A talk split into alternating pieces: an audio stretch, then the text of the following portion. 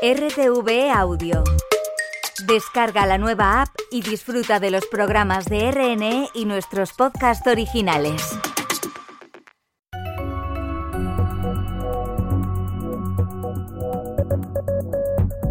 Radio Exterior de España. English Language Service. Greetings from Madrid and welcome to the English language broadcast of Spanish National Radio, where we bring Spain to you through our shortwave broadcasts. Amy Egan speaking alongside my colleague Marilyn Quintana. What do we have today? Well, on today's broadcast, we speak about organ donations. Amy, did you know that one in four organ donors in the European Union come from Spain? One in four. When you say it like that, I, I knew Spain was big in organ donations, but that's quite the statistic. Spain has actually been leading the world ranking of organ donations for 32 years, and last year marked a historical record for the country with 5,861 donations. Today we'll hear from Beatriz Dominguez Gil, director of the National Transplant Organization, who tells us the reasons behind this astounding data and what the future holds. The marvelous news for last year was that we actually were close to 6,000 transplants. So, in fact, we are already designing a new strategy because we considered we basically succeeded in which what we, we wanted to achieve. Can't wait to hear more about that. Um, today in the studio, we have help from sound technician Javier Lopez, and outside of the studio, we've had production help from Cristina Dorado. But before we get into that, we bring you the news.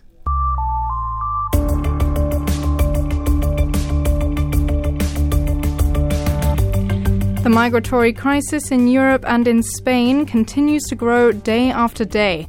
Over this weekend, more than 1,000 people arrived in the Canary Islands, most of them on the island of El Hierro.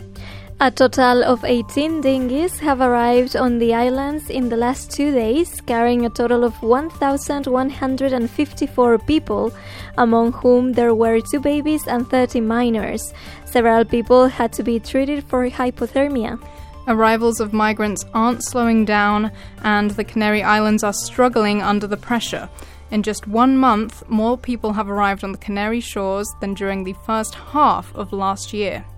The island's regional minister, Fernando Clavijo. Hemos tenido el peor mes de enero de toda la historia. We've had the worst January in history.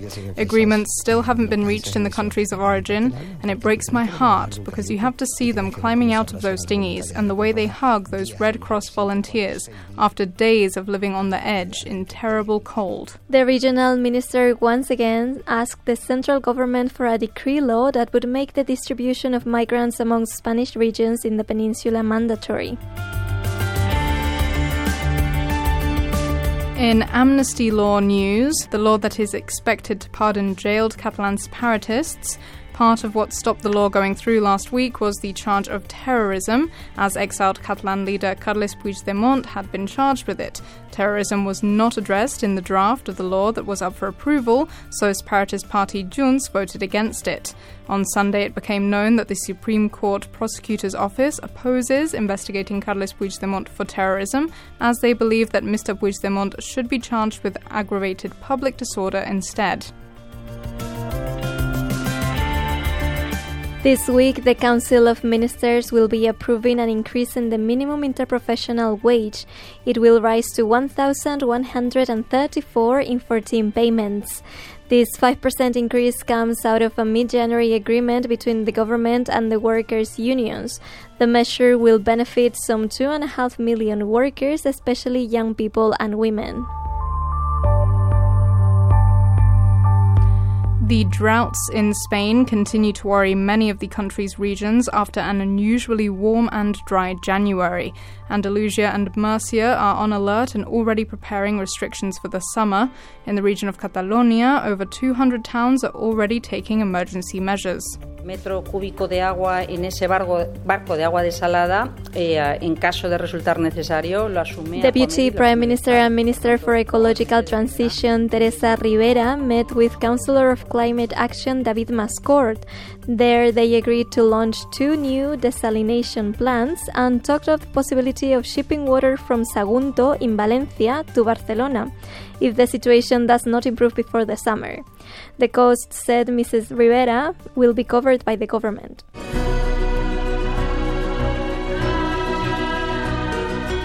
This Saturday, the Goya Awards, which are Spain's awards for cinema, will be held in the city of Valladolid. As a warm up to the big date, the Catalan Cinema Awards were held on Sunday, where films Criatura and Saben Aquell took home the biggest awards. 20,000 Species of Bees won the award for Best Film Not in Catalan, and the Best Actress and Actor awards went to Carolina Yuste and David Verdaguer for Saben Aquell. The award for Best European Film went to Society of the Snow by Juan Antonio Bayona, which also has 13 Goya nominations and is also nominated for Best Foreign Language Film at the Oscars.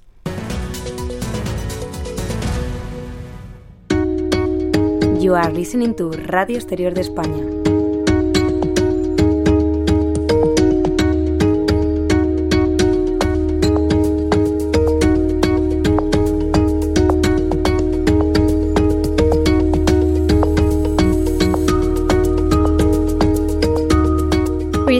We learned that once again and for 32nd consecutive year, Spain leads the world ranking of organ transplants.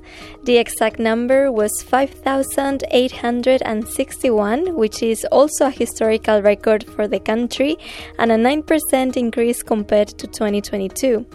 The Spanish model for organ donations and transplants has been considered the gold standard for decades, and to tell us about it, we are joined by Beatriz Dominguez Gil, Director of the National Transplant Organization. Beatriz, thank you for being with us today. Uh, thank you for inviting me. Well, as we said, Spain is setting an example for the rest of the countries when it comes to organ donations and transplants. What makes Spanish system and what makes its numbers so outstanding? Um, Spain has been leading the ranking of deceased donation for more than three decades, as you mentioned before. And there are basically three elements that justify the Spanish success. In the very first place, of course, the solidarity of our citizenship, of people re- living in Spain. Uh, that's for sure an important element. A second very relevant element um, is the the Spanish healthcare system, which is uh, universal and public by nature, which means that any person who needs um, highly sophisticated therapy as transplantation uh, will gain access to transplantation covered uh, with uh, public funds. But the third element, which has made us um, succeed, is an organizational and management um, approach to a process of high complexity, which is the process of donation after death. Um, in our model, uh, this process is managed by in-house donor transplant coordinators, which is um, uh, something different from what has been undertaken in other countries. And these units are led usually by intensive care physicians, which is very relevant because it is precisely in the intensive care units where donation opportunities arise. And these in house donor transplant coordination units are supported in their functions by ONT at the national level and by the regional offices, which ensure the designation of the appropriate coordinators with the appropriate profile, uh, which ensure uh, the continuous training and um, uh, information of these uh, professional groups, and provides them with um, guidance, protocols in order to address new challenges and adapt to the scientific advancements in the field. And of course, continuously evaluating the results and performance in order to identify areas for improvement. That combination is basically what justifies that the destination in Spain is so high compared to any other country. Mm-hmm. So, how is exactly the protocol when it comes to donations and transplants? Are there many actors involved? Do you work with many hospitals at the same time? How is the process? The process is activated by any uh, donor transplant coordination unit set in the hospital when they identify a person who has died or is about to die in conditions consistent with organ donation. And let's we remember here that only about 1 to 2% of persons who die in a hospital do so in conditions which are consistent with organ donation because these persons usually will need to die in an ICU and under mechanical ventilation in order to become organ donors. So when our in-house donor transplant coordination units identify persons um, who are about to die or, ha- or have died in these exceptional circumstances, they will be approaching um, a family in a moment of, uh, of, of, grief um, in a very professional manner and always trying to support that family in the process and try to understand along with that family what would be of the individual regarding uh, posthumous donation. And once consent is um, obtained in order to proceed with organ recovery and the recovery of tissues, they will communicate the case to ONT at the national level.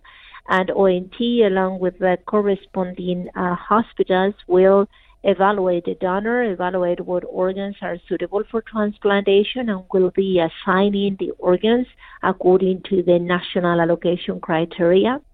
And then, with all the um, units involved, hospitals involved, we will ensure the appropriate development of this highly sophisticated process of donation after death.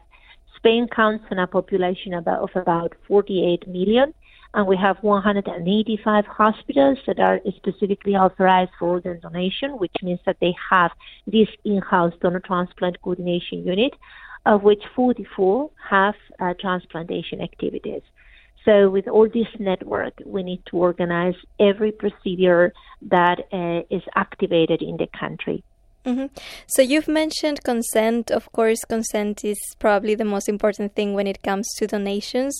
But in the last few years, we've encountered some controversy about uh, the compulsory nature of organ donations. I'm talking, for example, about uh, the case of the Netherlands, and people usually put Spain as an example of um, presumed consent. So, what does what does that mean exactly? What does the Spanish legislation say, and how is it put into practice? Well, first, let me say that of all the different phases of the process of destination, the most critical one, um, of course, is uh, the uh, family approach for sure, but the, there is if one which is even more relevant, which is the identification of possible organ donors. That's why um, the profile, the intensive care profile of our coordinators is so relevant because these, as I said before, are exceptional circumstances of death, and if the system is not conceived to routinely identify such exceptional circumstances of death, nothing will happen. So, to me, uh, identification is um, at least as relevant as the family approach. Having said so, um, uh, it's not only in Spain, but many other countries, the ones that have um, an opt out or a presumed consent model. And it is true that our legislation says that since 1979, eh, it says that in Spain, every person who dies will be considered a potential organ donor unless they have expressed the opposite during their lifetime. Having said so, Spain has never strictly applied the presumed consent model. In fact, we always approach families, and if a family says no, we will never proceed with organ recovery, exactly as it happens in countries with an opt-in system. So um, we never have considered that our legislation or our presumed consent model has something to do with high donation rates in the country. First, because we don't apply strictly the presumed consent model in practice.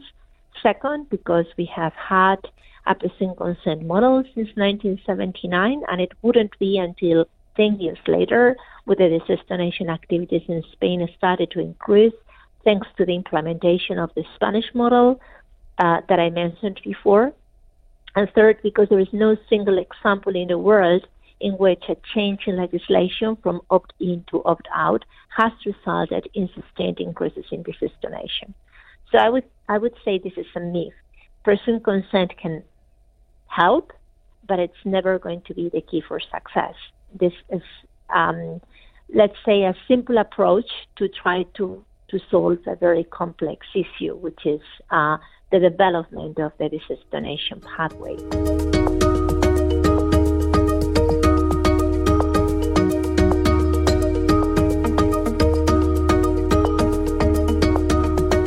The donation rate in 2023 in Spain exceeded all expectations. Um, it was actually 48.9 donors per million population, and this amount brings us closer to the objective, which was uh, 50 donors per million population in the 50 times 22 strategic plan. Can you tell us about this plan?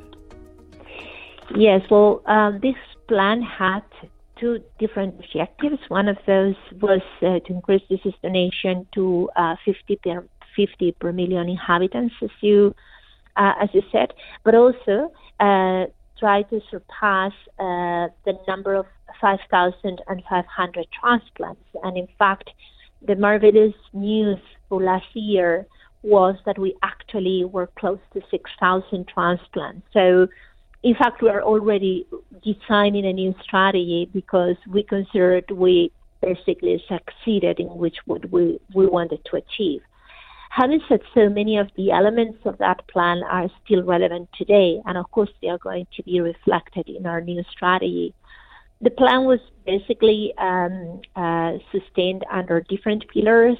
One of them was trying to expand the donation outside of the ICU we we are aware that many patients um, are dying in the hospital ward, in the emergency department.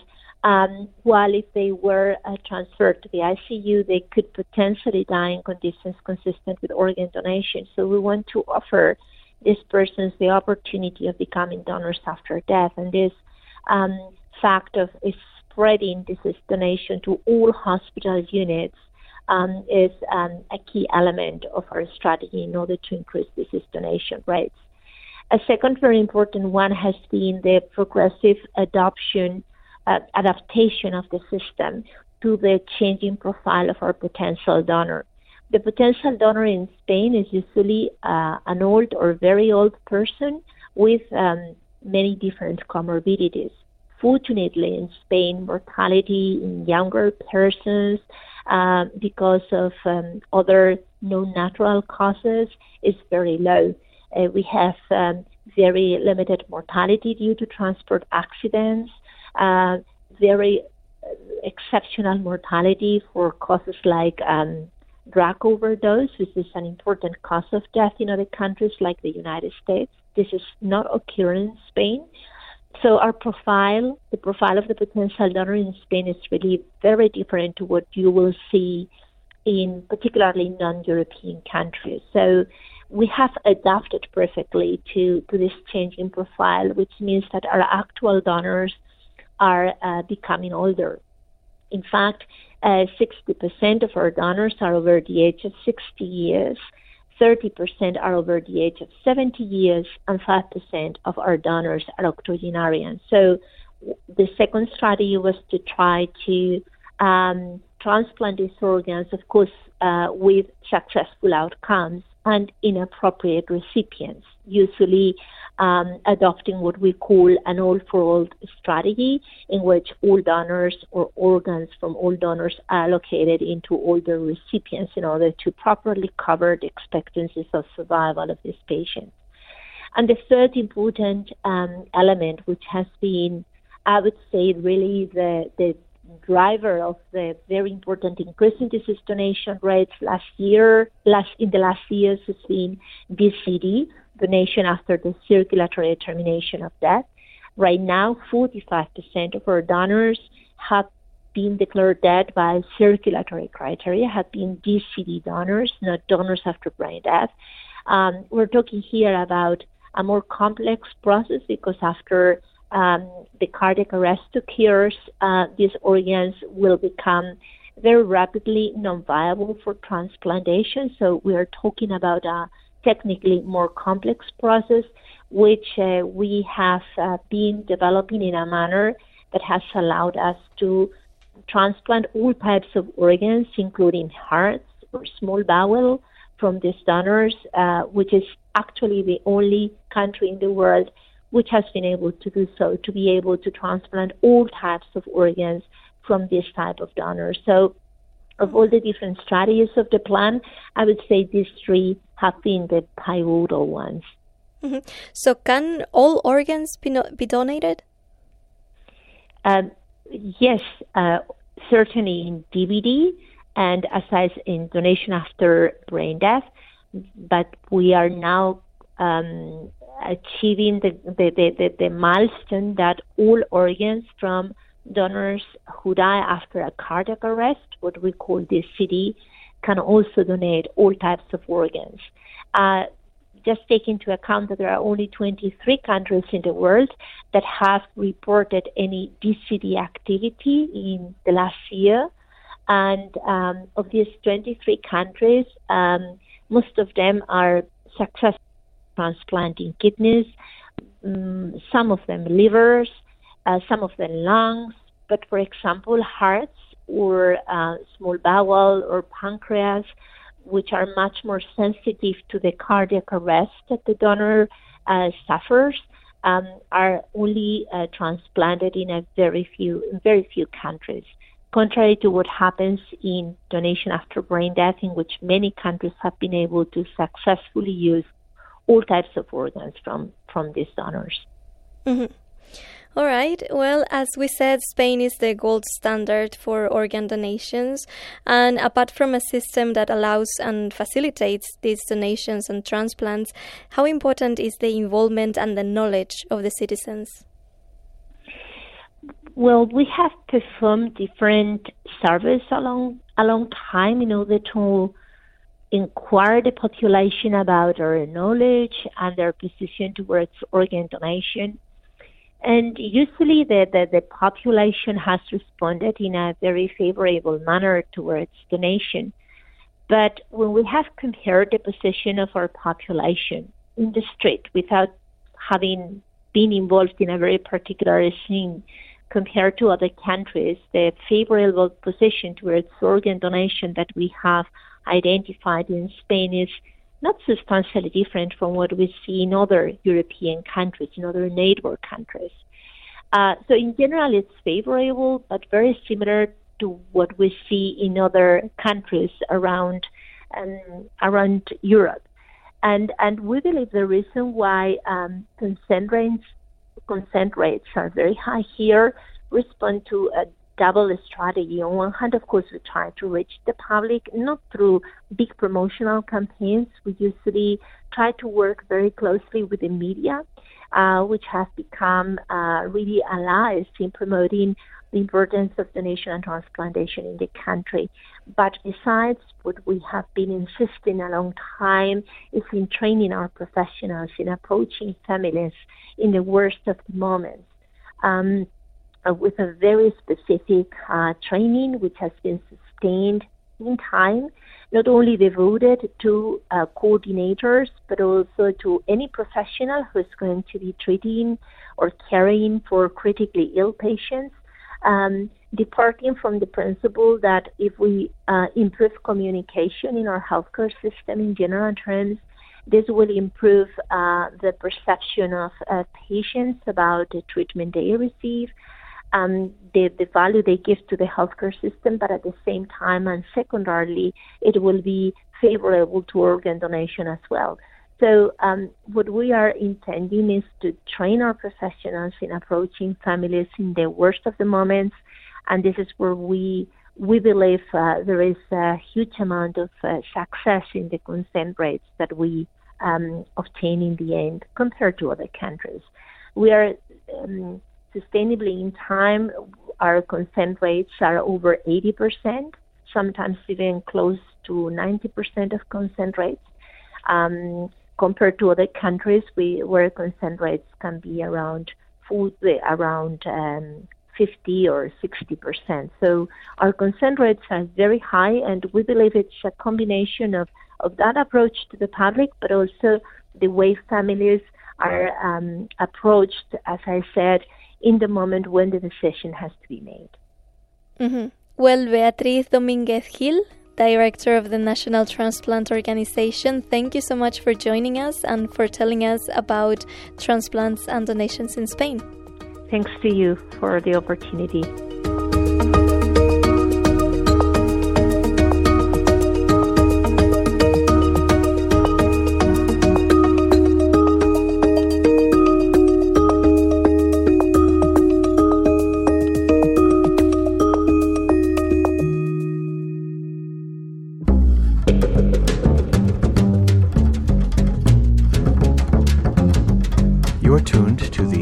Language service of Spanish National Radio. And we'd like to remind listeners that you can get in touch with us via email at the address english at rtve.es.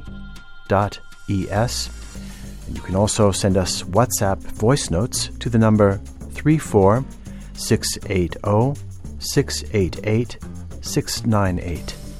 And we especially enjoy receiving letters and postcards which you can send to RNE, Casa de la Radio, Avenida Radio y Televisión 4, postal code 28223, Madrid, Spain.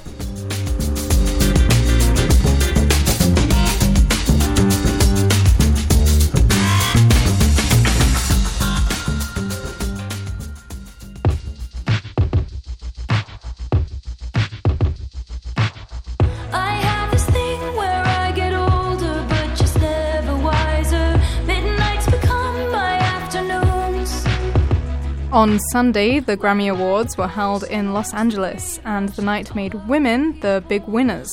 Taylor Swift won her fourth Album of the Year award, a new record. Billie Eilish won two awards for her song What I Was Made For from the Barbie movie soundtrack. Singer songwriter Phoebe Bridgers took home four awards, SZA took home three. A big night for female artists, while here in Spain, one day earlier, the Benidorm Fest final was held. We've talked about Benidorm Fest on this broadcast before. It's the televised competition that chooses which song and performers will represent Spain in the Eurovision Song Contest. Basically, as important as the Grammys. Basically. In Benidorm Fest's final, one performance emerged victorious, and we've played you this song before too, as it was the favorite. Zorra by Nebulossa.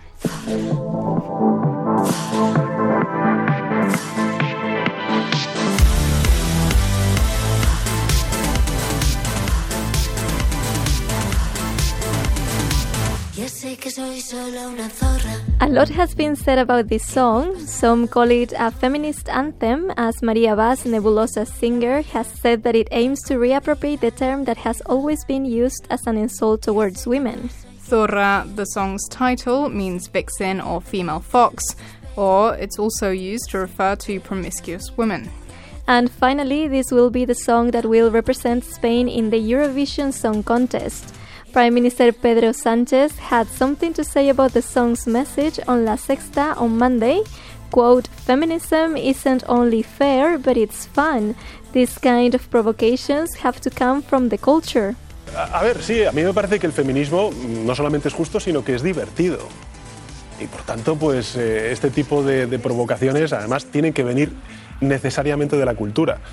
Volviendo a la fachosfera, yo entiendo que a la fachosfera le hubiera gustado tener el cara al sol. Pero a mí me gusta más este tipo de canción. I understand that fascists, he added, would prefer to have their face to the sun, referencing the Falangist hymn, Cara al Sol, but I like this kind of songs better. Estoy en un buen momento. Solo era cuestión de tiempo. Voy a salir a la calle a gritar lo que siento a los cuatro vientos. Estoy en un buen momento. You're listening to the English language broadcast of Spanish National Radio with myself, Amy Egan, and my colleague, Marilyn Quintana. Today we've had help from sound technician Javier Lopez and production help from Cristina Dorado. We thank you for listening. And hope you tune in for future broadcasts. This is Zorra by Nebulossa.